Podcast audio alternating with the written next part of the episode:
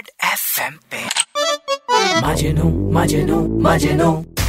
मजनू मेरा ठिया। हाँ, हाँ, मजनू मेरा ठिया। मैं अपनी बेबी पे शक नहीं करता। You look at me and baby I wanna catch you on fire.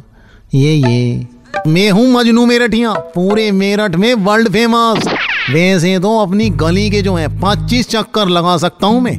एक मिनट में वो भी पैदल। बस शर्त ये है छज्जे पे मेरी साक्षी में भी खड़ी हो और मुझे देख रही हो। फिर देख कैसा भागता हूँ बोल्ट बन जाता हूँ मैं। एक सेकेंड मेरी हनी बेबी का फ़ोन आया है। हाँ जी बेबी। अच्छा? अरे क्या हो गया भैया हैं? कुछ नहीं नेगेटिव ये बोल रही है यू आर सो सिक भैया सुना है इसका मतलब होता है तुम्हारा दिमाग विमाग सही नहीं चल रहा हैं? अबे दिमाग नहीं चल रहा, तेरा सही नेगेटिव ये डिक्शनरी खोल के देखिए कभी?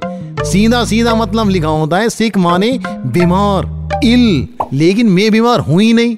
यार, मेरे को तो बस ये मौसमी बुखार है, तेरी जान की कसम। लेकिन ये डेंगू का सीज़न चल रहा है ना, उसके चक्कर में बेबी टेंशन ले रही है। अब सुमन गिल को ही देख ले यार, उसका डेंगू हो गया, मैच से कितना दूर है बेचारा। है? इसलिए बेबी जो है डर गई है।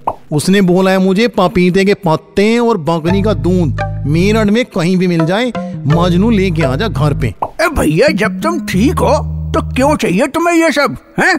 अबे नेगेटिव मेरे लिए नहीं मंगा रही बेबी। बेबी जो है प्रिकॉशन ले रही है राकेश के लिए यार।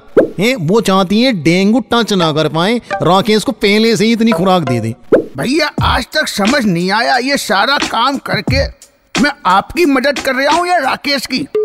कभी कभी लगता है मैं ही क्यूटिया हूँ। चलो। रेड एफएम पे। मजनू मजनू मजनू। मजनू मेरा ठिया। हाँ, हाँ, मजनू मेरा ठिया। मैं अपनी बेबी पे शक नहीं करता।